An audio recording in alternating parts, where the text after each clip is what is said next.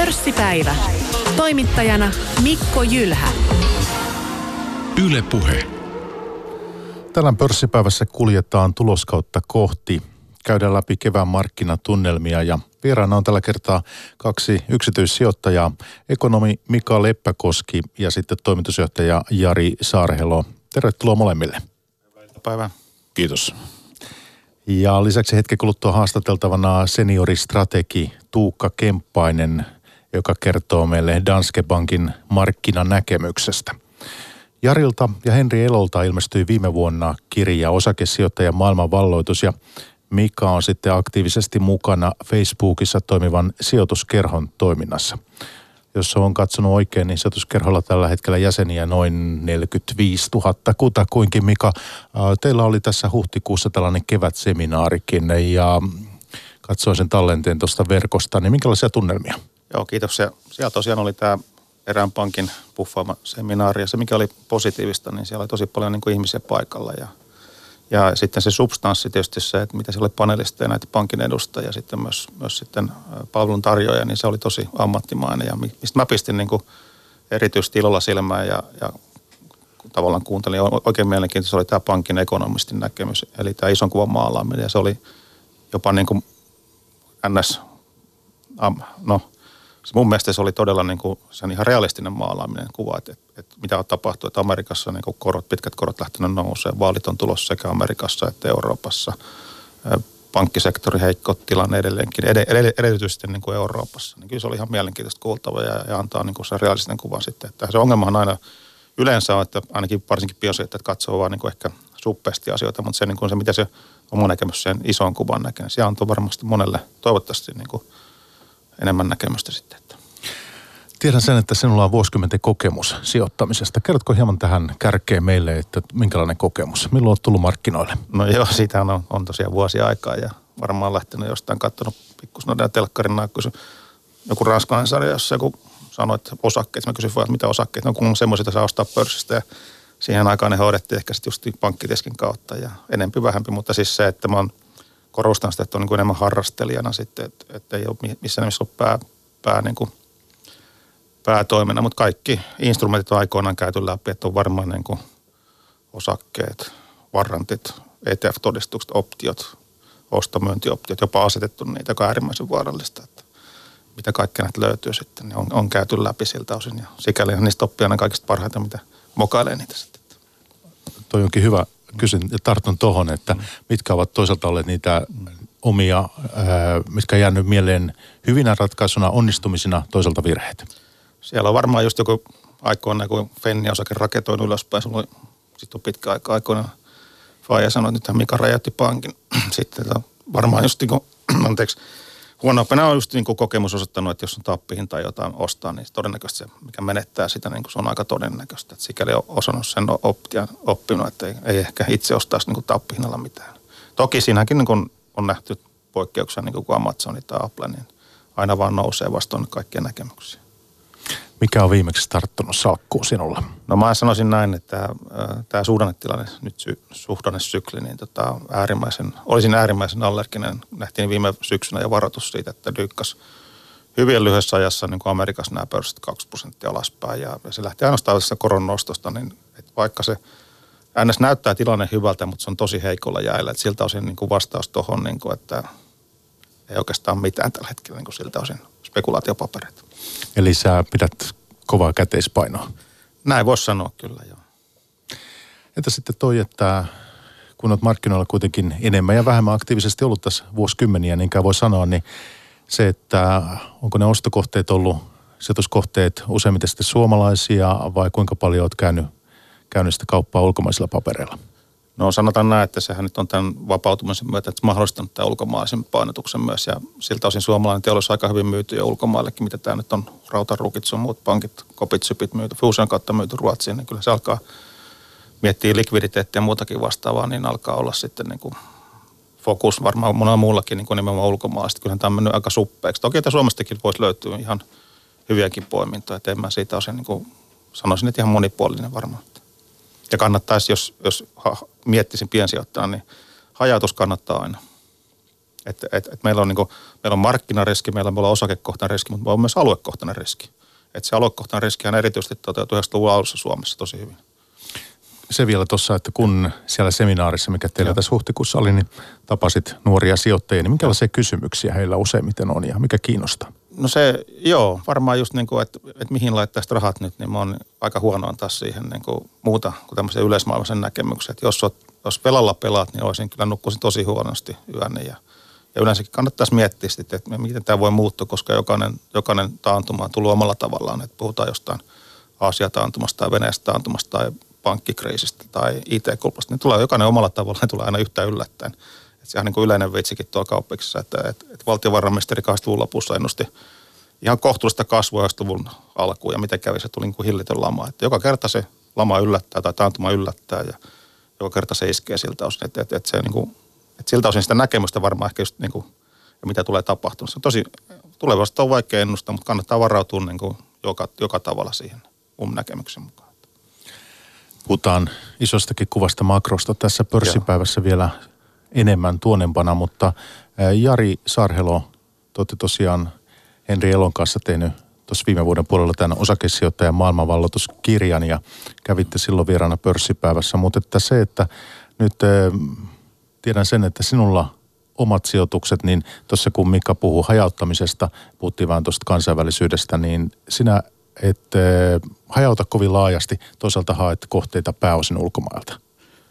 Joo, eli, eli, eli juuri näin. Eli mä keskityn tuohon, tota, pyrin löytämään pieniä yrityksiä, jotka on lähellä sitä niin kuin OTC-markkinan rajaa. Eli sekä niin kuin yläpuolella että alapuolella. Ja tota, ensisijaisesti pyrin etsimään tot, mahdollisimman lupaavia kohteita, enkä juurikaan mieti hajautusta. Että tosin mullakin on nyt ihan sama juttu ollut tässä jo pari vuotta, että mulla käteispaino on, on suuri, koska valuaatiot on sen verran korkealla, että niitä hyviä tilaisuuksia on aika harvassa. Tuossa mainitsit tuon OTCn, over the counter, niin tota, kertoisitko sen, että mm, kaikki kuuntelijat ei välttämättä se ei ole tuttu heille? Joo, eli, eli tosiaan OTC-markkina, eli over the counter-markkina on tota, listaamattomien yhtiöiden markkina. Eli osakeyhtiöitähän on niin kuin, muistaakseni Amerikassa, niin niitä taisi olla joku neljä ja puoli miljoonaa. Ja sitten kuitenkin listattuja on vain 4500. Sitten se listattujen alapuolella on listaamaton markkina, jossa on noin 10 000 yhtiöitä, joita voi ostaa. Ja Suomessahan tuo Privanetin kautta voi tota, myös ostaa listaamattomia. Pienet yhtiöt ennen kaikkea kiinnostaa sinua. Joo, koska ne on riittävän yksinkertaisia niin kuin minun yksityissijoittajan pienille resursseille ymmärtää. Joo, äh, hyvä on. No sinulla on myös taustaa sitten niin kuin liike-elämän palveluksessa. Olet muun muassa, muun muassa ollut hetkinen pelialalla aikoinaan ja olet runsaasti liikkunut myös maailmalla. Sieltäkö tämä kiinnostus ulkomaisiin kohteisiin on pitkälti lähtösi? Joo, käytännössä mä asuin kymmenen vuotta ulkomailla tässä ihan 2000-luvun alussa, alussa ja tota, siinä vaiheessa kun tultiin takaisin Suomeen, niin ei mulla, mulla ei koskaan sitten niin kuin tavallaan se fokus enää siirtynyt takaisin suomalaisiin osakkeisiin. Tällä hetkellä mulla jos salkussa, niin ei ole yhtään suomalaista firmaa. Ei yhtään? Ei yhtään. Ei siksi, että siellä olisi hyviä, että ne firmat olisi jollain tavalla huonoja tai siinä olisi jotain vikaa. Mutta siinä on vaan se, että sitten kun ottaa, pistää koko länsimaiden markkina sen rinnalle, niin siinä on niin paljon enemmän yhtiöitä, että, että sieltä on toistuvasti vaan tuntuu ne parhaat tilaisuudet löytymään sieltä. Ja jos miettii hajauttamista, niin minkälainen määrä kohteita? No mulla on tyypillisesti ehkä noin 15-20 yhtiöitä salkussa – mutta sitten noin salkun pääoman, pääomasta noin puolet on yleensä viidessä kohteessa. Miltä tämä Mika sinun korvaa kuulostaa, että tuommoinenkin määrä? No jos on, sanoisin näin, että varmaan hyvä, jos on tietynlaista osaamista, substanssia siitä, mutta niin sitten jos, jos ei ole sitä substanssia, niin sitten tietysti se kuulostaa aika riskiltä. Että mä niin kuin aina sanon hajauttamista, niin myös kannattaa myös miettiä mielikuvia, miten hajauttaa. Että okei, voit myös – alueellisesti hajauttaa, mutta voisi hajauttaa myös esimerkiksi raaka-aineisiin, kuten tiettyihin metalleihin. Niin kuin nyt on nähty vaikka, että kulla ja platinan äh, spreadihän on tullut aika voimakkaasti esiin. Ja sitten just onko raaka-aineessa jossain öljyssä jotain tekemistä, että et, et, et mä näkisin myös niin kuin laajemmin asiat, miten muuten voi hajauttaa sitten. Tai niin kuin jotkut hajauttaa vaikka sitten niin kuin asunto-osakkeeseen tai johonkin sijoitusautoihin. Ja mitä nyt on villimpi huon kuuluu, oli kuulemma sijoitusviskit. Ja silloin jostain mä luulen, että siellä on niin kuin kovin tuotto oli jos kymmenen vuotta jossain skottilaisessa huutokaupassa. Ja siis on noussut kymmenen vuoden aikana hur, hurjasti. Mutta erittäin hyvä strategia hänellä on, jos, jos, jos, jos vaan tietää, mitä tekee, sanoisin näin. Että se, et tavallaan niin pionsijoittajalta, niin jos, jos on ihan, ihan tulee niin uutena markkina tai ei ole sille kokemusta, niin yleensä kannattaa niin sijoittaa indeksi, indeksiin tai siihen liittyviin arvopapereihin tai vastaaviin rahastoihin. Toki se sitten maksaa tietysti hoitopalkkia, no joutuu vähän maksaa siitä, mutta kokemuksen mukaan ja taidon mukaan. Joo, ja to, tosta mä oon täysin samaa mieltä. Mm. Mun mielestä keskimääräisen sijoittajan pitäisi nimenomaan aloittaa näistä indeksirahastoista. Ja tota, mulla on vielä semmoinen kommentti tuolla lähinnä, että mä aina pelkään sitä, kun Peter Lynchillä oli tämmöinen tervi kuin diversification. Eli se, että hajauttamisen kautta niin se kohteiden laatu heikkenee. Ja tota, mä pyrin sijoittamaan vaan niin, niihin parhaisiin kohteisiin, mitä mulla on tiedossa. Sitten mulla ehkä niin se fokus tietysti oman taustan takia ehkä ollut, ollut PK-segmentissä johtajatehtävissä niin kassavirta, että millä se oikeasti se yritys, mistä se oikeasti saa rahaa ja mitä onko se asiakkaan hallinta ja puhutaan jostain globaalista ilmiöstä, joku Teslasta, niin tota, se on hirveän hypetystä niin kuin end of the day. Paljonko se niin kuin vetää oikeasti voittaa, mikä oikeasti sen kassavirta on, niin vaikea löytää semmoista sitten. Että jos omistaisin Tesla-osakkeita, niin voisin nukkua aika huonosti työni ehkä kuitenkin. Toki on mahdollista, joku iso yritys ostaa sen pois, sekin on tietysti mahdollista. Tuosta ollaan ihan täysin samaa mieltä. Jari etsii erikoistilanteita ja sitten pienyhtiöitä ja tuossa mainitsitkin Jari jo tuon, tai molemmat taisitte mainita tuon indeksisijoittamisen ja erikoistilanteista kun puhutaan, niin itse lähdit Turkin markkinoille viime vuonna, oliko syyskuussa, muistanko oikein, ja, ja tota, indeksien avulla. Miten se Turkki on kehittynyt tässä matkan varrella? No se on tähän mennessä kehittynyt ihan hyvin, että se oli nyt joku parisenkymmentä prosenttia tuossa syksystä – noussut. Tosin tuossa tota, se oli, oli, oli, vähän korkeammallakin vähän aiemmin, mutta ilmeisesti Erdoganin puolue kärsi tota, vaaleissa tappion ja tota, silloin ne kurssit on jonkin verran tullut alas. Mutta se, mun mielestä se erikoistilanne on yhä voimassa, että, että markkinoiden tota, pitkän aikavälin arvostus on hyvin alhaalla.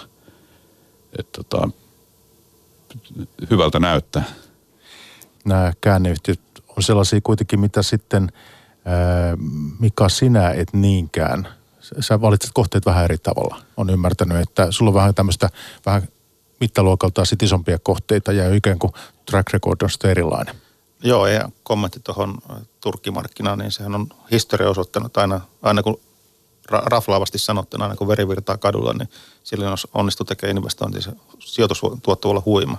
Tai sitten toisinpäin, mutta siis niin kuin – katsoo tässä nykyisessäkin markkinassa, niin meillähän on, on, on sitten löydettävissä tietynlaisia mahdollisia käänneyhtiöitä, niin kuin, mä en nyt halua mitenkään niin kuin nimetä, mutta sanotaan jossain pankkisektorilla, että jos, jos, jos niin kuin, tota, Tallinnan haarakonttorin toimihenkilöt on niin kuin tutkintavankeudessa, niin olisiko sitten kyseisen pankkisektorissa joku tietty käänne ehkä tulossa. Toki siinä on hirveä riski myös, että minkälaisia sakkoja on tulossa mahdollisesti Amerikasta tai mahdollisesti Euroopan unionista rahanpesuun liittyen – että se antaa tietysti, ja sitten Suomessahan löytyy tietysti näitä, näitä, näitä brändiyrityksiä Suomestakin, esimerkiksi tämä suurempi ö, vähittäistavaraliikekauppa tuossa Helsingin keskustassa, että onko siinä mahdollisesti semmoinen, semmoinen kään, käänteen paikka sitten, tai löytyy näitä liho, lihajalostajakin sitten, että onko siellä sitten semmoinen käänteen paikka olemassa. Toki siinäkin se ansetta malli on vähän erikoinen, että jos suurimmat omistajat on siellä niin kuin sitten tuottaa sitä lihaa sitten, mutta siinä voi olla mahdollisuuksia, mutta mä haluan korostaa, että missään nimessä – ei alustuva sijoittaja kannata lähteä, eikä missään nimessä kannata lähteä niin kuin velkarahalla. Tai ainoastaan se summa,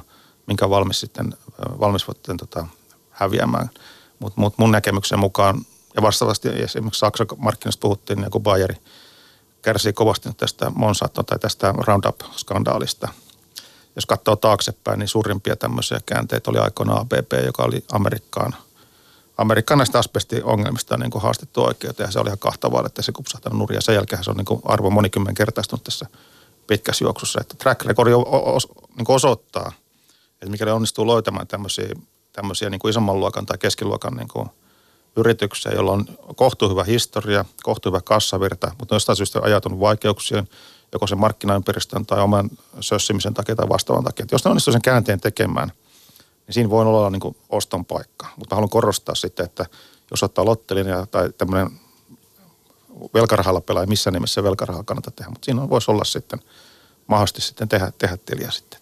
Mutta eh, tuossa mainitsit yhden tavarataloyhtiön suomalaisen ja, ja yhden lihatalonkin taisit mainita. Kyllä. Niin eh, otetaan tässä sanotaan nimillä puhutaan, niin Stokka ja HK Scan on varmaan nämä, mitä nyt sitten tarkoitat. Kyllä, kyllä jos katsoo sitä, sitä että kyllähän on luja tullut alas, mutta kai ne pohjat olisi mahdollisesti nähnyt, mutta mä korostan, että mulla ei ole kristallipalloa, että nehän voi sitten tapahtua mitä vaan, mutta olisi aika skandaali, jos se kupsahtaisi kokonaan nurin. Ja, ja kuitenkin molemmissa, jos mä oikein ymmärtänyt, tahto tehdä se asia ylöspäin on kova, koska yritysjohtohan on vaihtunut. Että ainakin Stokkalla tuli uusi hallituksen puheenjohtaja ja toimari taas lähteä sitten, Hokoskanissakin kai vastaavaa tapahtunut, niin joku tahtohan siellä on vetää asiat ylöspäin sitten ja voisi kuvitella, että ne onnistuisi. Aika monta vuotta on nyt sitä käännettä näiden kahden kyllä. kohdalle kyllä odotettu. Sepä se. Mutta toisaalta me sanomassa nähtiin vähän vastaava juttu, että sehän pohjat siinäkin on, ohitettiin mun käsittääkseni, mitä mä oon seurannut sitä. Että et, et siellähän tuli jo, johtaja, tuli muistaakseni, että se on Hollannista, niin sieltä on jonkunlaista käännettä kuitenkin tullut. Kaikki on mahdollista. Mutta mä korostan, että mulla ei ole kristallipallo, mä en tiedä miten siinä käy, mutta jos haluaa niin jännitystä elämään, niin siinä olisi, siinä olisi varmasti semmoinen näin kyllä Jari, sinun salkkuusi kyllä välttämättä kovin hyvin vali, niin sopisi tai valikoituisi kovin helposti, on ymmärtänyt, jos on ymmärtänyt strategiasi oikein. Jo, joo, siis mä yleensä mä sijoitan pienempiin yrityksiin. Et tota, ja suhtaudun epäluuloisesti käänneyhtiöihin, mutta tietysti käänneyhtiö on sinänsä sellainen termi, joka kattaa aika monta erilaista tilannetta. Ja osa niistä tilanteista on hyvinkin sellaisia, mihin voisin sijoittaa – et tota, mutta noista kummastakaan, niin mä en, en ole tutkinut niitä niin syvällisesti, että tässä haluaisin mitään niin kuin virkkaa. Tutumpi yhtiö sinulla on kuitenkin tällainen amerikkalainen pieni Synergistek, CTEC. Ja tota, sinusta oli juttu Jari arvopaperissa tässä vuoden alussa ja siinä, siinä tämä yhtiö tuli esille. Tämä tarjoaa tietoturvapalveluja terveydenhoitoalalle ja ja tämä perustuu siihen, että sairaaloissa on entistä enemmän tällaisia laitteita, jotka ovat kytkeytyneet nettiin ja sitten potilastietoihin liittyvät tietovuodot ovat, ovat tyypillisesti sangen kalliita ja, ja tämmöistä sairaalaan liittyvää tietoturvaa. Tässä on kyseessä aika pieni amerikkalaisyhtiö. Tämä olkoon nyt esimerkkinä sellaisista poiminnoista, joita sinä teet. Markkina-arvo tällä jotakin noin 50 miljoonaa dollaria. Joo, ju, juuri näin. Että, eli tämä liittyy siihen, että tota, miten mä haen tilaisuuksia. Mä oon tutkinut tota, esineiden internettiä nyt tuosta viime joulukuusta alkaen. Ja sehän on kiinnostava markkina siitä, että toi esineiden internetin ennustetaan kasvavan hyvin niin kuin roimaa vauhtia. Mun mielestä useimmat ennusteet tota, lupaa yli 20 prosentin kasvua. Ja tota, siinä on tietysti ne kaikkein isommat tekijät on semmoisia, että ne on, on siinä tavallaan sitä mun sijoitusavaruuden ulkopuolella – mutta mä oon etsinyt sieltä pieniä yhtiöitä. Synergistek on yksi niistä. Se tarttuu nimenomaan siitä salkkuun, että toi tota, tietoturvallisuus esineiden internetissä on iso ongelma. Siihen on aika huonosti ratkaisuja ja tota, kaiken lisäksi toi tota, terveydenhuolto on semmoinen ala, että jos siellä hävitetään potilastietoja, niin seuraamukset on isot. Eli, eli niistä projekteista pystyy myös laskuttamaan ihan niin kuin reilusti ja katteet on kohdallaan. Ja tämä liittyy tämmöisen pidempään projektin, jossa pyrin etsimään muitakin kiinnostavia yhtiöitä tuosta avaruudesta. No mitä kaikkea tämä, jos yhtiön liiketoimintaa nyt vähän avataan, niin tähän liittyy konsultointi ja tämän kaltainen. Onko siellä omaa vaikka ohjelmistokehitystä, teknologista kehitystä? Joo, tuossa yhtiössä tässä hiljattain tapahtui semmoinen muutos tai järjestely. Eli he aiemmin teki tota, näitä tietoturvakonsultointia ja tota, sitten heillä oli myös tämmöinen niin kuin tämmöinen hallittu tulostaminen, jossa tulostetaan potilastietoja ja toimitetaan ne asiakkaalle ilman, että syntyy tietovuotoja tai ongelmia. Ja tota, tämä tulostamisosuus niin alkoi muuttua niin kuin vahvasti sinne commoditin puolelle. Eli siis semmoisessa toiminnassa, jonka pystyy tilaamaan mistä vaan, jos on kova hintakilpailu. Eli he on nyt hiljattain myyneet tuon toiminnon pois ja keskittynyt pelkästään tietoturvakonsultointiin. Ja heillä ei varsinaisesti ole omaa ohjelmistokehitystä – vaan se on enemmänkin sitä, että ne kehittää yritysten prosesseja ja toimintaa, kehittää sitä, miten nuo laitteet, laitteiden tota, kommunikaatio suojataan.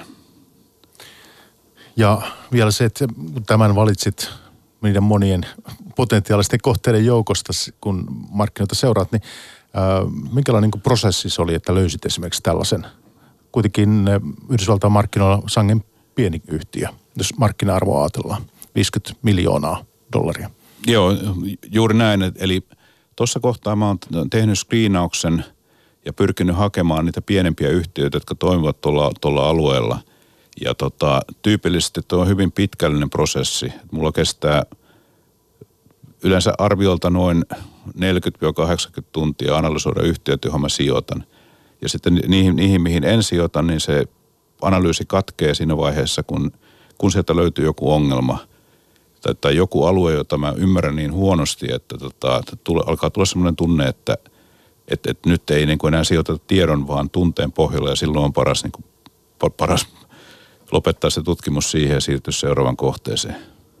Jos ajatellaan sitä avaruutta, niin kuinka monet niistä kohteista, joita sitten vähän perusteellisemmin käyt läpi, niin valikoituu sun salkkuun? Miten sä sitä prosessia voisit niin kuin mittakaavalta avata?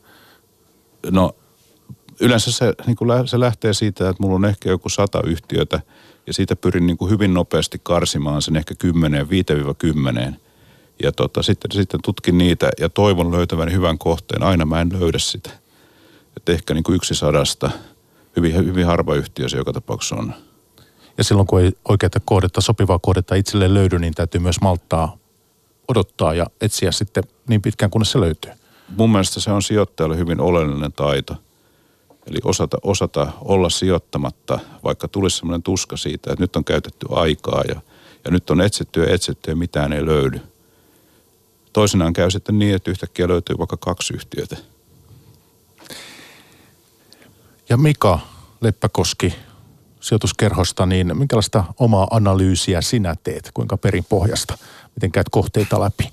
No joo, tosiaan mä lähden siitä, että mä oon harrastuspohjalta tähän äsken, niin kuulosti ihan niin kuin ammattimaiselta jo analyysiltä, mutta niin kuin semmoinen niin kuin perusasiat, että, että, yrityksellä olisi kohdallaan, niin että mikä on niin kuin markkinoiden kasvu, että, markkinatilanteessa, että, kasvaako markkinat ja miten se kysynyt yritys, yritys siinä kasvaa markkinassa. Toinen on sitten niin kuin, onko sillä ylivoimasta niin kuin asiakashallintaa kenties, mihin se pystyy sitten vastaavasti. Ja sitten on tietysti tämä kassavirta. Että nämä on niin semmoista aika, aika simple stupid, stupid tavallaan analyysiä. Sitten katsoin lukuja vähän murskaa sieltä sitten, että mikä siinä on. Esimerkiksi just tämä osinkonmaksukyky, onko se niin nouseva, onko se sama vai maksaa ollenkaan osinko, kun se on aika, perinteisesti puhuu markkinoilla aika, aika voimakasta sanaa sitten. Että, että en, en, pysty eikä aikaa kykyä tehdä näin mittavia analyysejä kuin, niin kollega tässä, tässä tehdään, mutta korostaa, että tämä on niin kuin enemmän harrastuspohjasta. Että sitten toki tietysti, jos miettii piensijoittajan näkökulmasta, niin jos ei itse pysty tekemään analyysiä, niin kannattaisi tosiaan ehkä maksettua palveluita pystyy näkemään ja lukea sieltä, mikä on niin ammattilaisten näkemykset ja muuta. Mutta mä haluan korostaa aina, että niillä on aina tendenssi pyrkiä antaa ehkä mahdollisesti liian positiivinenkin näkemys. Että hyvin vaik- harvoin näkee, jos koskaan, että joku ammattilainen sanoo, että myy pois, mutta kannattaa niin kuin aina pikkasen suoratusta olla mukana. Mutta tämä olisi se mun, mun ehdotus sitten siinä, että että sit jos ei, ei ole kykyä aikaa tai muuta, niin sitten kerran ihan ammattilaista sitä neuvoja sitten. Voitaisiin tehdä sillä tavoin, että otetaan vähän markkinatunnelmia tähän väliin tuolta Danskelta, Danske Bankilta. Viime vuoden lopussa pelko hallitsi osakemarkkinoita ja kurssit ropisivat alas. Danske tuli silloin kuitenkin ulos näkemyksellä, jossa se odotti osakemarkkinoiden tuottavan globaalisti noin 7-9 prosenttia seuraavan vuoden aikana – Monet ihmettelivät tuota Dansken arviota ja pitivät sitä liian optimistisena viime vuoden lopussa, mutta kuten tiedetään, tämä vuosi on kuitenkin alkanut hyvin nousujohteisesti. Tuoreessa Dansken näkemyksessä globaalien osakkeiden tuotto-odotus on 5-7 prosenttia. Suurimmat odotukset ovat kehittyvillä markkinoilla, kuten Intiassa ja Kiinassa sekä Euroopassa ja laatuosakkeissa. Nyt puhelimen päässä on Dansken senioristrategi Tuukka Kemppainen ja hän kertoo aluksi, että mikä on alkuvuoden kurssinousun takana? Ensimmäinen ja ehkä se isoin tekijä on, että maailman talouskasvun suurin uhka, kauppasotaneuvottelut lähti etenemään. Eli nämä isoimmat Amerikan ja Kiinan johtajathan tapas marras-joulukuun vaihteessa ensimmäistä kertaa kunnolla. Siitä neuvottelut lähtivät etenemään ja nyt alkuvuoden aikana neuvotteluita on koko ajan käyty ja kommentointi näihin neuvotteluihin liittyen on ollut positiivista ja selkeästi asioissa on edistytty ja Dansken odotus on, että tässä Q2 aikana USA ja Kiina kauppasopimuksen lopulta sitten solmivat.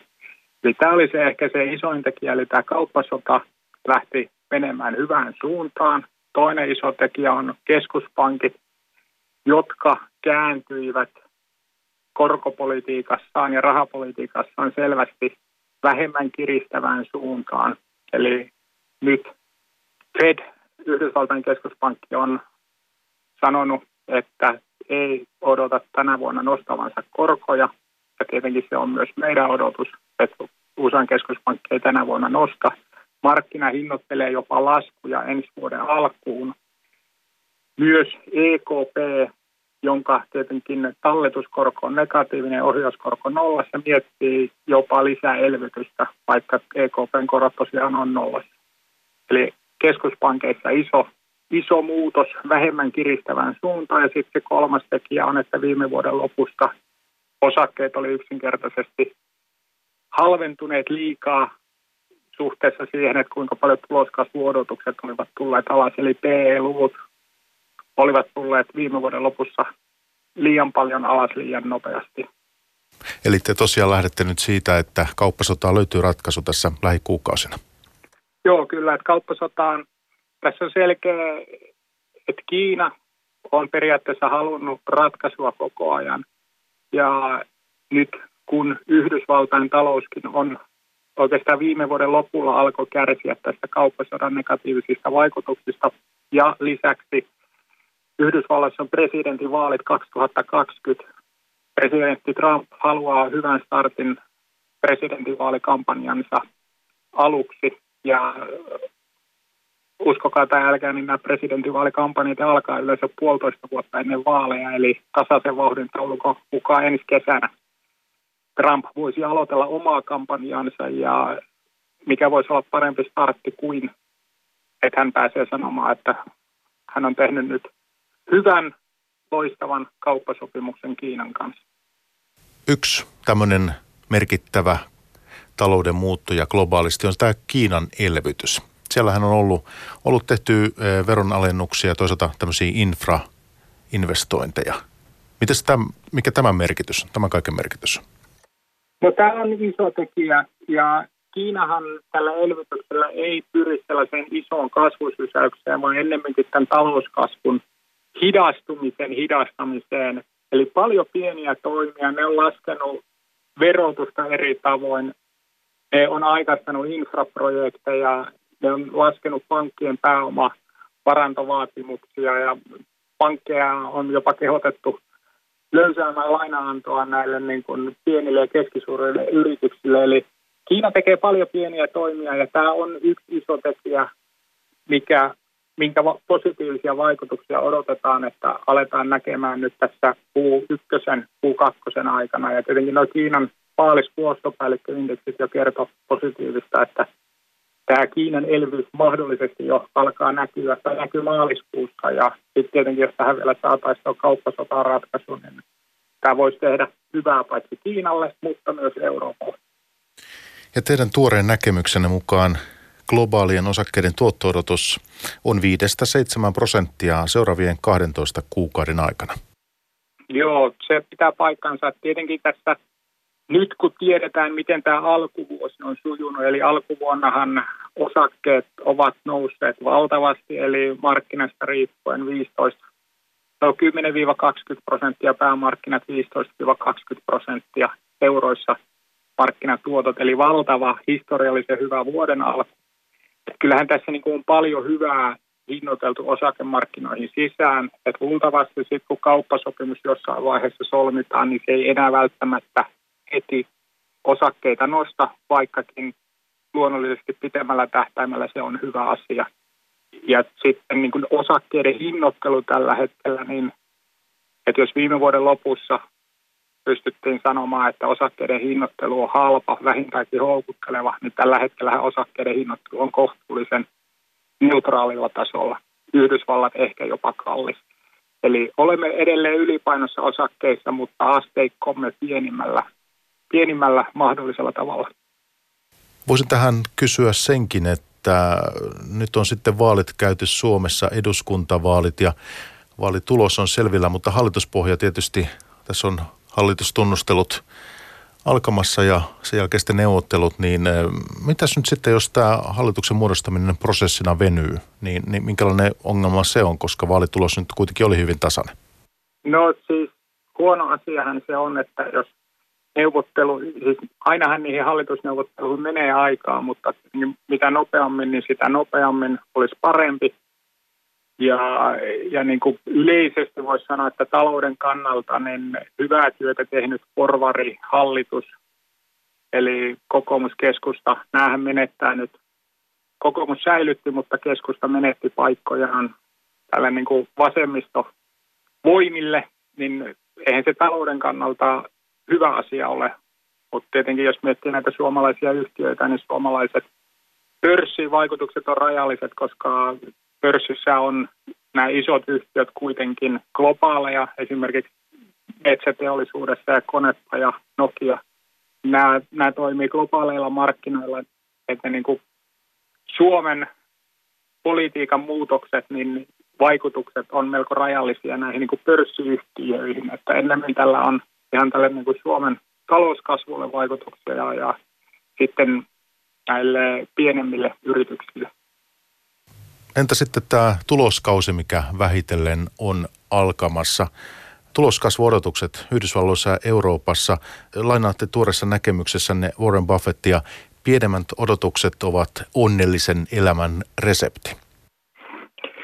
Se on viisaasti sanottu ja, ja näin niin kuin faktoja, jos tarkastellaan, niin Yhdysvalloissahan – Ehkä kannattaa tarkastella koko vuoden osalta näitä tuloskasvuestimaatteja, ja niitä on otettu hyvinkin voimakkaasti alas. Että tähän niin kuin Yhdysvalloissa tämä alku voisi olla kaiken kaikkiaan erikoinen. Osakkeet ovat nousseet hyvin voimakkaasti, mutta samaan aikaan viime vuoden lopusta tähän hetkeen koko vuoden tuloskasvuodotusta on otettu 7 prosentista alaspäin alle neljään. Eli tuloskasvuodotus on nyt yhdysvaltalaisyrityksille alle 4 prosenttia tälle vuodelle.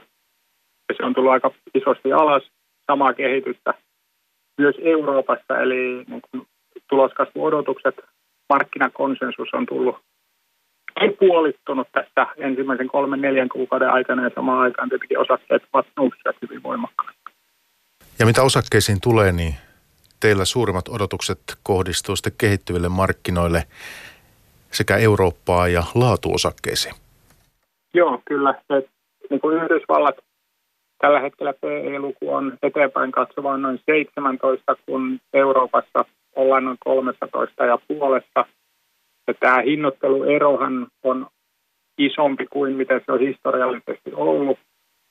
Ja hinnoitteluerohan voidaan perustella esimerkiksi vahvempana tuloskasvuna, mutta tällä hetkellä taas tuloskasvuodotukset eteenpäin, niin USA ja Euroopan osalta on kääntyneet jopa niin, että Eurooppaa odotetaan parempaa tuloskasvua tälle vuodelle kuin Yhdysvaltoihin. Ja tosiaan hinnoitteluero on isompi kuin normaalisti. Tietenkin kehittyvät markkinat kokonaisuutena on myös ylipainoalue, eli siellä hinnoittelu on kaikista, kaikista houkuttelevia tuloskasvu parasta ja lisäksi siellä ollaan syklin aikaisemmassa vaiheessa – Entäs tämä kustannusinflaatio, mistä viime vuonnakin jo puhuttiin aika tavalla. Miten se on näkymässä tuloksissa Suomi, Eurooppa ja Yhdysvallat tänä vuonna? No siis se, se on oikeastaan mielenkiintoinen nimenomaan tuohon Yhdysvaltoihin, että miten se siellä näkyy. Kun tiedetään, että Yhdysvalloissahan työttömyys on alle 4 prosenttia, siellä ollaan lähellä täystyöllisyyttä. Aakkojen nousuvauhti on yli 3 prosenttia. Lisäksi on edelleenkin tullit tämän kauppasodan ansiosta. Et hyvin mielenkiintoista nähdä, mitä yhdysvaltalaiset yritykset nyt kommentoi tästä kustannusinflaatiosta, kun on tosiaan palkat ja tullit. Et kaiken kaikkiaan kustannukset nousee ja kysymys, että miten ne saadaan siirrettyä lopputuotteiden hintoihin. Saman suuntaistahan on Euroopassa ja Suomessa, mutta sekä Euroopassa että Suomessa kuitenkin ollaan työttömyyden suhteen. Työttömyys laskee Suomessa ja Euroopassa, mutta palkkojen nousu vauhti on selkeästi matalempi kuin Yhdysvalloissa ja ollaan tavallaan siinä syklissä perässä Yhdysvaltoja. Et täällä tämä niinku kustannuspaineet eivät ole niin iso tekijä kuin mitä Yhdysvalloissa. Et, ja se ehkä vielä pitää tässä muistaa, että jos mietitään tätä kauppasotatilannetta, niin kauppasota on käyty Yhdysvaltojen ja Kiinan välillä, mutta iso sijaiskärsijä tässä on Eurooppa. Eli Euroopan riippuvuus tietenkin Yhdysvalloista on ollut pitkä aika iso, mutta myös Kiinasta. Eli Eurooppa on kärsinyt ehkä jopa Yhdysvaltoja enemmän tästä kauppasodasta kaiken kaikkiaan. Ja jos tähän kauppasotaan saadaan ratkaisu, niin se tukee, tukee Eurooppaa suhteessa Yhdysvaltoja enemmän. Ja luonnollisesti kehittyviin markkinoihin se vaikutukset olisi positiiviset, jos kauppasota saataisiin ratkaistua. Ja kuten odotamme. Kun tuloskauteen lähdetään, niin teillä on osakkeet ylipainossa, joukkolainat alipainossa. Epävarmuus kuitenkin jatkuu ja huomattavia riskejä on olemassa. Tämä on kiteytettynä teidän näkemys. Joo, kyllä. Ja kaiken kaikkiaan se, että, että niin kun paljon hyvää on osakkeisiin innoteltu, että kun osakemarkkina nousee lyhyellä aikavälillä näin paljon, mitä se nyt on tehnyt, niin jossain vaiheessa jonkinmoinen korjausliike yleensä tulee. Se, että tulee se nyt lähipäivinä vai joskus myöhemmin, kun on noustu lisää. Mutta että, että meidän tämä ylipaino osakkeissa, niin se on kuitenkin se 3-12 kuukauden tähtäimellä. Eli tällä niin keskipitkällä tähtäimellä nähdään kuitenkin, että osakkeet on houkuttelevampi kohde kuin joukkolainat tällä hetkellä. Ylepuhe pörssipäivä. Ja siinä puhelimen päässä oli Danske Bankin senioristrategi Tuukka Kemppainen. Ja toimialoista myönteisemmin pankki suhtautuu teollisuuteen, IT-alan ja terveydenhuoltoon. Pörssipäivä jatkuu ja tänään vieraina, studiovieraina ovat yksityissijoittajat, ekonomisti Mika Leppäkoski Facebookin sijoituskerhosta ja sitten toimitusjohtaja sijoituskirjailija Jari Saarhelo.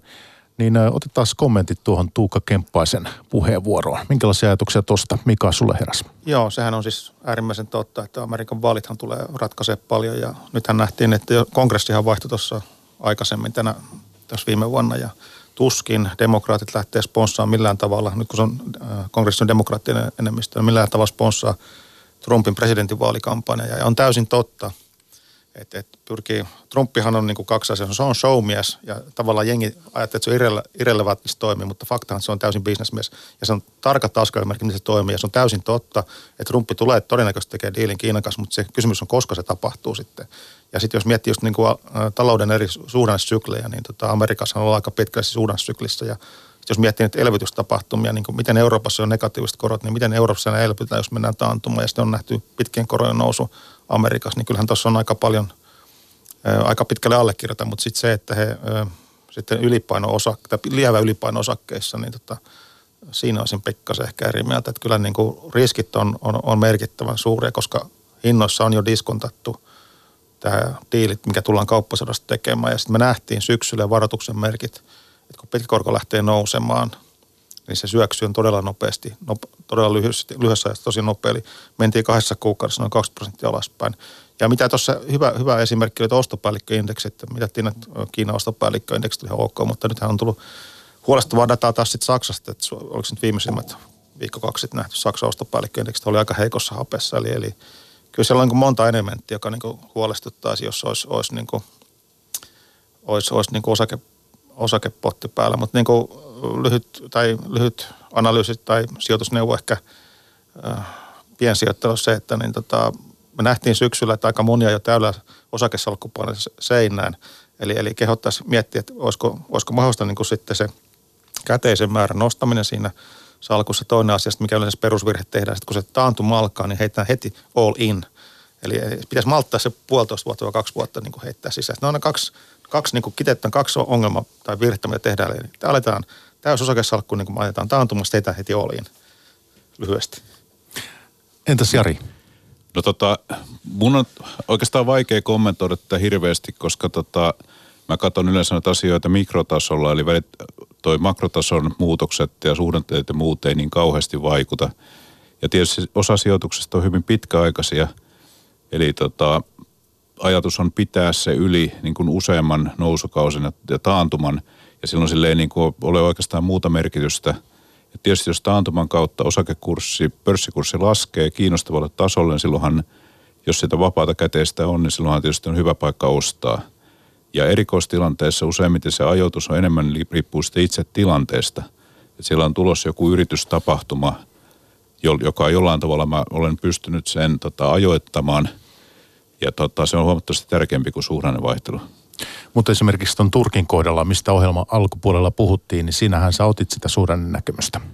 Ja joo, tosin sekin niin kuin arvostuksen kautta. Eli, eli Turkin markkina on kuitenkin sillä, mä yleensä tykkään katsoa, silloin kun mä katson makrotason arvostusta, niin se Sillerin kapea, eli syklisesti korjattua PE-arvoa, niin Turkin markkina on yksi alhaisimmista PE-arvoista tällä hetkellä. Ja tota, siinä mä niin kuin yksinkertaisesti uskon, että se jossain vaiheessa palaa takaisin keskiarvoon. Eli sä lähdit kehittyville markkinoille ikään kuin jo, jo viime vuoden puolella, mikä tässä Tuukka nosti esiin. Joo. Sen verran tuo kommentti, että sehän on totta kai, jos sulla on pitkä sijoitushorisontti, niin totta kai osakekurssihan voittaa aina jotkut joukkolanit ja vastaavat. Oliko se joku Suomessa oli joku 140 vuoden horsitaso, niin noin 10 prosentin tuotto. Mutta se, niin kuin yhdessä kaveri sanoi aina, että, että okei, se no, no, no, tavallaan strategia, jos on osta unohda, se on tavallaan kun nouset portaita ylöspäin, mutta sitten jos, jos sä pystyt jotenkin niin kuin kompensoimaan tai ottaa huomioon nämä suhdannevaihtelut, se on vähän niin kuin myös Vekkulan portaita niin kuin boostat, jos onnistuu, onnistuu rakentamaan ne askelmerkit ylöspäin, niin onnistuu just astua siihen kohtaan, että se, tavallaan se portaakko boostaa sinua ylöspäin. Mutta se vaatii sitten, niin sitten tässä niin oikeita ajoitusta ja oikeat näkemystä ja sitten myös makrotaloutta, mikä monet niin sijoittajat unohtaa ihan niin kuin voi sanoa, että, että ne ei näe sitä isoa kuvaa tai ei halua nähdä sitä. Että se on niin kuin mikä mulle on selvästi niin kuin pistänyt silmään. Mulla on itsellä niin sellainen tuntuma, että se makrotalouden merkitys kasvaa silloin, kun yrityksen koko kasvaa. Joo, kyllä, totta. Eli silloin, kun ollaan noissa pienissä yrityksissä, niin tota, usein se makrotalouden vaikutus saattaa olla pienempi. Ja niin kuin omasta kokemuksesta tärkeimpiä, tärkeimpiä on ne yrityksen omat tapahtumat, jotka tavalla tai toisella vaikuttaa sen yrityksen arvoon ja jollain viivellä myös kurssiin. Joo, siis aina, aina löytyy yrityksiä, jotka menestyvät. Onko se sitten nousukaudella tai laskukaudella tai taantumuslamassa, niin aina löytyy yrityksiä, jotka menestyvät. Se on luonnollisesti. Mm. Tossakin Tuuko mainitsemat laatuyhtiöt, niin nämä on ollut nyt mm.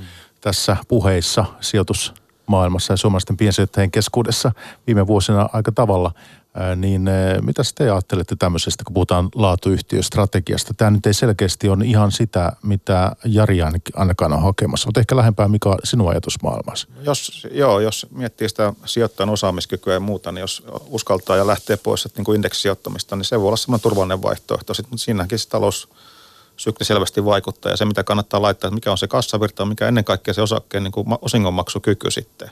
Että se erityisesti vaikuttaa siihen kokonaistuottoon siltä osin. Ja ja jos miettii piensijoittaa, niin vähemmän siinä on riskiä sitten kuin ehkä tämmöisessä pienemmissä yrityksissä. Se on ihan selvä juttu. Että miettii jotain top 40 yritystä Amerikasta tai top 40 yritystä nimenomaan Euroopasta, niin aika, aika voisi kuvitella, että aika varma, varma, varma niin kuin vähemmän on riskiä kuin pienemmissä yrityksissä, mutta haluan korostaa, että kaikissa osakkeissa on aina riskiä sitten. Mutta se olisi aika luonnollinen polku mennä eteenpäin piensijoittajalle, jos haluaa lähteä indeksistä niin kuin eteenpäin. Ja jos vielä sen verran, että joku syy siinä on, että yrityksestä on tullut iso, jota, jota hän on tehnyt oikein, kun on kasvanut jossain vaiheessa isoiksi. Mutta eh, mitä sä Jari ajattelet laatuyhtiöstrategiasta, kun sitä julkisuudessa puhutaan ja sijoituspalstoilla? No, varmaan, tota, varmaan sijoituskerhossakin kuvittelisin.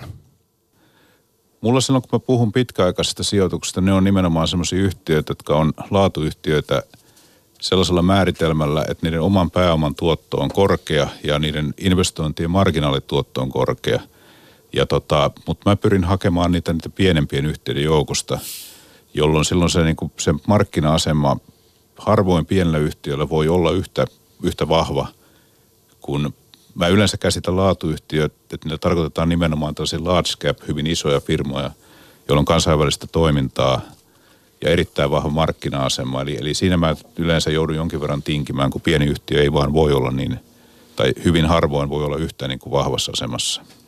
Joo, todennäköisesti näissä pienemmissä yrityksissä varsinainen se osakkeen niin kuin tuottokäyrä, eli se osakkeen kurssi on, käyrä tulee olemaan suurempi, mutta sitten vastaavasti jos osinkotuotto on pienempi todennäköisesti.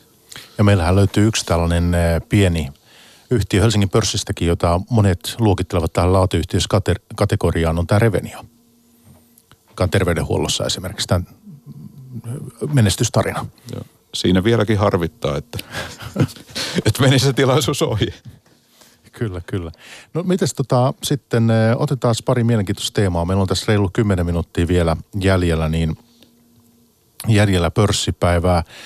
Voitaisiin ottaa esimerkiksi joukkorahoitus, koska siis tämä on nyt ollut tämmöinen kasvava juttu tässä viime vuosina.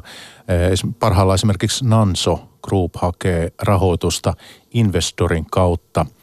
Ja Nanson Groupin liikevaihto 2018 oli noin 18 miljoonaa euroa Yhtiöllä on toki ollut vaikeuksia kannattavuutensa kanssa ja se on tehnyt viiden viime vuoden aikana yhteensä noin 26 miljoonan euron nettotappiot, näin kertoo Kauppalehti, ja liikevaihto on Ansolla laskenut huomattavasti, niin mitä te ajattelette herrat joukkorahoituksesta?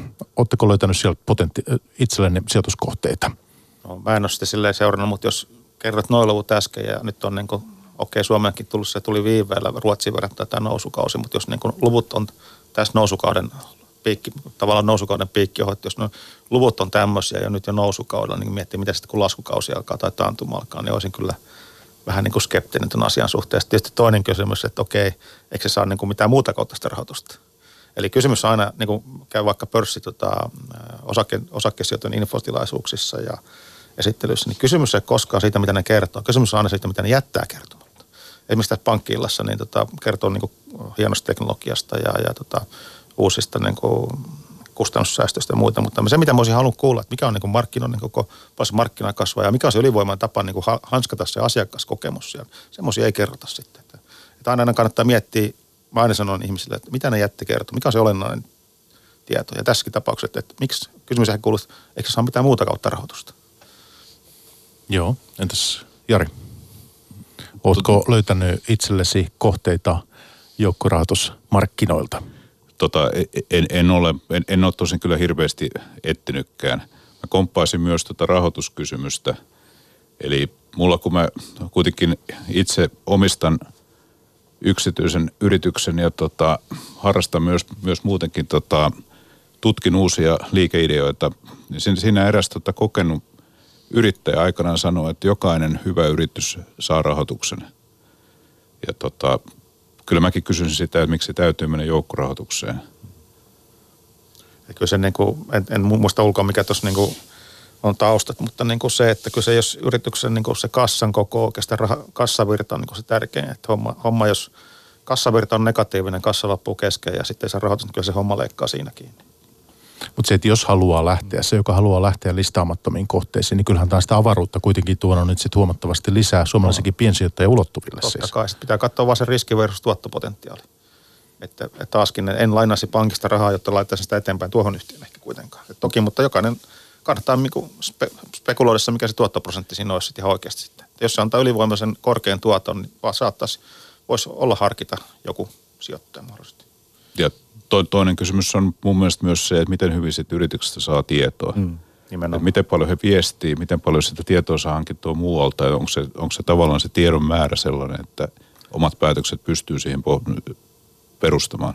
Nimenomaan ja sitten jos yhden sijoittajan kanssa juttelin, niin kun hän, hän oli järjestää kuluttaja yritykset kovin tietoinen tai halusi tietoa, niin hän meni ja suoraan kauppaan rupesi kyselemään niin näistä korumyymästä, että tämmöistä, tämmöistä, mitä, mikä on fiilistä ja muuta, miten asiakkaat ostaa, mikä on niin kuin, että sitä tietoa voi monella tapaa hankkia.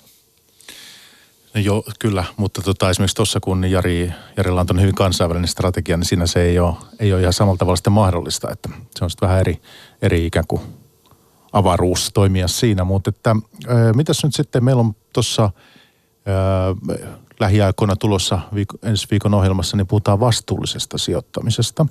Tämäkin tämmöinen joukkorahoituksen ohella tämmöinen hyvin suosittu teema ollut tässä viime vuosina. Mitä te ajattelette – vastuullisesta sijoittamisesta ja näiden kysymysten entistä enemmän, kun ne kuitenkin nousee näissä sijoitusasioissa ja, ja, ja entistä enemmän esiin, niin Millaisia ajatuksia se teissä herättää? No sehän trendi on nähtävissä jo maailmalla, että oliko nämä norjalaiset sijoitusrahastot on mun mielestä heittänyt aikoa sitten jo asia, aseteollisuuden osakkeita pois. Oliko se muusta tupakkateollisuutta kanssa vähentänyt merkittävästi. Kyllä se on selvästi kasvava trendi, mitä tullaan näkemään. Ja jokainen tietysti voi itse miettiä, että mikä on vastuus. Jokuhan voi sanoa, että okei, euro on ainoa konsultti, mutta niin kuin miettii myös toisinpäin, mihin, mihin haluaa sitten sijoittaa. Ja esimerkiksi nyt on nämä tapat, mitä Suomessa on ollut, että on, on tämmöisiä vanhustenhoitopaloja, onko se niin kuin enää vastuullista sijoittaa, että otetaan niin kuin ehkä heikompi osa sieltä rytään repiä se tietty euromäärä tai prosenttimäärä pois, niin onko se enää vastuullista sijoittamista. Niin jokainen tietysti asettaa se oma vastuunsa itse, mutta niin selvästi se on nouseva trendi, se on ihan selvä. Mihin sinä, Mika, sen asetat sitten? No, jos me nyt puhutaan nyt nimillä, niin tämä kohussakin ollut toiminta olisi ehkä semmoista, että mä en lähtisi siihen mukaan. Että se mun mielestä alkaa olla jo, siinä menee raja ehkä. No, ootko joutunut jotakin omasta salkusta vaikka myymään tällaisten kysymysten takia pois? No, mulla, mulla niin kuin, ei ole silleen niin kuin noin, mitä mä sanoisin, ei, ei ole tosta, tolta osin niin kuin tullut onneksi tuommoisia esille, että en ole koskaan sijoittanut aseisiin enkä, enkä tupakkaan enkä vastaavaan. Mutta ei ole mitään ollut sellaista yhtiötä, mikä on sinun mielestä jotenkin alkanut toimia sitten kuitenkin, tai toimintakulttuuri on ollut jotakin sellaista, vaikka sinänsä tuote muuten olisikin voinut olla kunnossa. Että. Ei ole tullut mulla onneksi, mulla onneksi esiin, mutta niin kuin, kyllä sitä kannattaa itse kukin miettiä, mihin kannattaa mennä. Ja kyllä selvä trendi on Amerikassa ja yleensäkin Euroopassa ja isoissa maissa. Mennään entistä enemmän tähän vastuulliseen sijoittamiseen. Se on selvä juttu.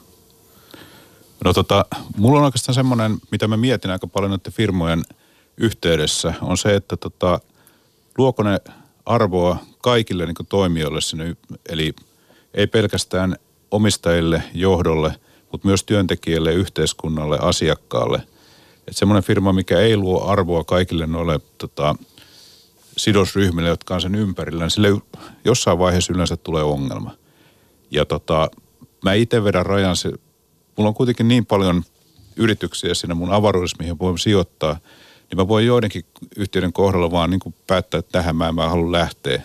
Ja mulla on ehkä sellaisia, on just nuo aseet ja tupakka ja niin kuin tämän tyyppiset. Ja tota, mä oon aika usein, olen luopunut sijoitukset siinä vaiheessa, kun mä oon oivaltanut, että se yrityksen johto ei ole sijoittajaystävällinen. Tai ainakin johdon toiminnassa alkaa näkyä merkkejä, jotka antavat ymmärtää, että he eivät ehkä ajakkaan johdon etua – Siis osakkeenomistajan etua? Osa, osakkeenomistajan etua. Ja tota, mulla, mä en muista, että mulla olisi tullut sellaista tapausta, jossa, mä, jossa se yhtiön toiminta olisi epämoraalista. Tai tullut siinä vaiheessa, kun tota, mä oon jo siihen sijoittanut. Mutta se on yksi kriteeri sen yrityksen karsimiselle. Mutta sä oot selkeästi näitä kysymyksiä niin kuin sijoituspäätöksissä paljon miettinyt. Ö, kyllä, vai, mulla on tapana vai. pohtia hyvin monia kysymyksiä hyvin laajasti. Tämä on niin, yksi joo. niistä. Joo, joo, mutta toi oli ihan mielenkiintoinen, koska sä puhut tuossa alkupuolella siitä tuosta amerikkalaisyhtiöstä, joka tekee tätä sairaaloiden tietoturvaa ja tämän tyyppistä. Niin tavallaan siinä mä voisin kuvitella, että yhdistyy monia tuommoisia asioita kuitenkin. Mun mielestä Synergistek luo ihan selkeästi arvoa kaikille, kaikille tota, sidosryhmille. Ja sitten tähän kannattaisi myös miettiä, mitkä on seuraava sijoitumassa siihen niin kuin tähän kyseiseen listaan, että onko nämä nykyiset eurooppalaiset ja amerikkalaiset perinteiset autotehtaat joutumassa siihen ilmastokehityksen muotoisen kyseiseen listaan. Ja koska alkaa nämä isot instituutunaiset sijoittajat tavallaan leimaamaan, että mitkä autotehtaat sopii tänne sijoitukseen, mitkä ei sovi. Sitäkin kannattaa miettiä. Että sinne tulee kuitenkin jatkossa entistä enemmän, isompi joukko kuitenkin olemaan tämmöistä todennäköisesti. No tässä kun ollaan keskusteltu Jari ja Mika, niin pörssipäivässä, niin ja tuossa makrosta ollaan puhuttu, ja kun tuloskausi on tulossa, niin Jari ei nyt sille niin että nyt niin kaikkia ostopäällikköindeksejä tässä nyt ihan päivittäin ilmeisesti seuraa sillä tavoin silmät tarkkana ja, ja pidä aina läppäriä auki ja katso siellä kursseja, mutta näitä makron tapahtumia, mutta että mikä sulla tämä korostuu selkeästi enemmän? No joo, tuossa kun on seurannut kuitenkin, niin äh, meillä oli tämä syksyssä, niin kuin monenta kertaa sanoinkin, tämä dippa alaspäin, okei, se oli väliaikaista, mutta on ostopäällikköindeksi alaspäin korot lähtenyt Amerikassa nousuun. Meillä on kuitenkin sit sekä Amerikassa vaalit että myös Euroopassa vaalit. Me ollaan nähty vaikka Ruotsin, Suomen ja Viron vaaleista, että siellä tietysti kansallismielestä tulee todennäköisesti Euroopan unionista jylläämä tarkoittaa niin kuin negatiivista kehitystä ehkä kauppapoliittisten suhteiden menossa, niin kyllähän tässä on tiettyjä merkkejä, että merkkejä siltä osin. Joka kerta täytyy muistaa, että aina se taantuma kautta lamasta jossain vaiheessa iskee. Kuitenkin meillä on nähty nyt kymmenen vuotta suht koht hyvin hyvää talouskehitystä, ainakin Euroopassa ja Amerikassa. Niin tota, kyllähän tässä on tiettyjä merkkejä, että – sopisi itse kunkin miettiä, että miten haluaa mennä sitten niin kuin eteenpäin, millä painotuksilla.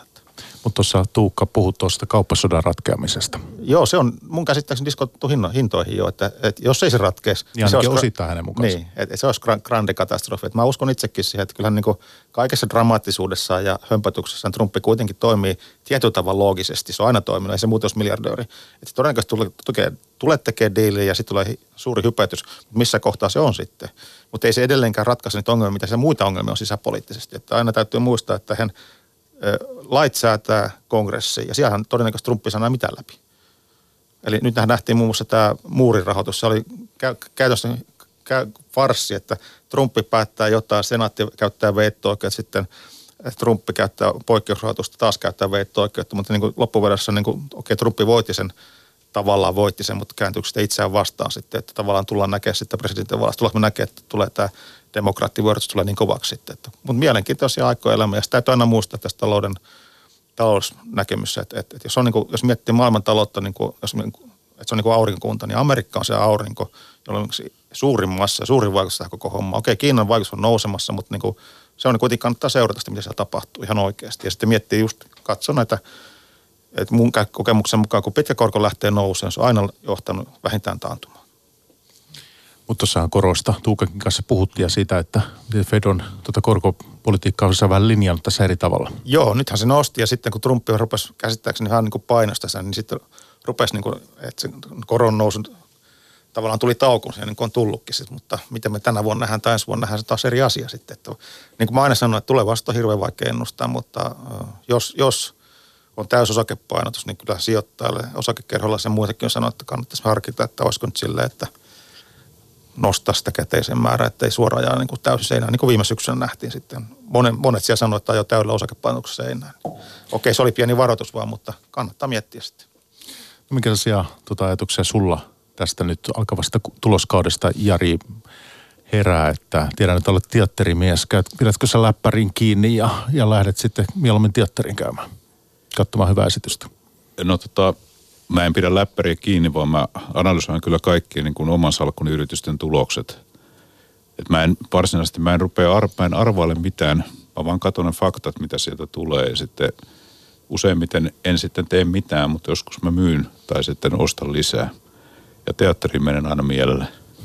Onko ollut hyvä, hyvä näytäntökausi? Tota, no joo, et ihan, ihan hyvä teatterikausi mun mielestä on ollut sen verran, mitä mä oon niin ehtinyt sitten lopulta käymään. No mikä, äh, kerro meille joku highlightti, mihin vielä ehtisi vaikka keväällä, että mikä on ollut hyvä esitys tänä, tänä talvena? No nyt menee todella markkinoinniksi, nimittäin tuo Espoolahden teatteriyhdistys. Sillä on käynnissä oletko ite, toi... Oletko, tota, oletko itse mukana siinä? Mä en tällä kertaa itse ole lavalla, mutta niillä on semmoinen näytelmä pyörin nyt kuin eläkepommi ja nyt kaikki katsomaan. mutta sähän olet siis myös näyttämällä stagella, että Joo, mä, on, mä on, teen sekä improvisa, improteatteria että on ollut noissa produktioissa, mutta tässä en, en, en nyt tällä kertaa mukana.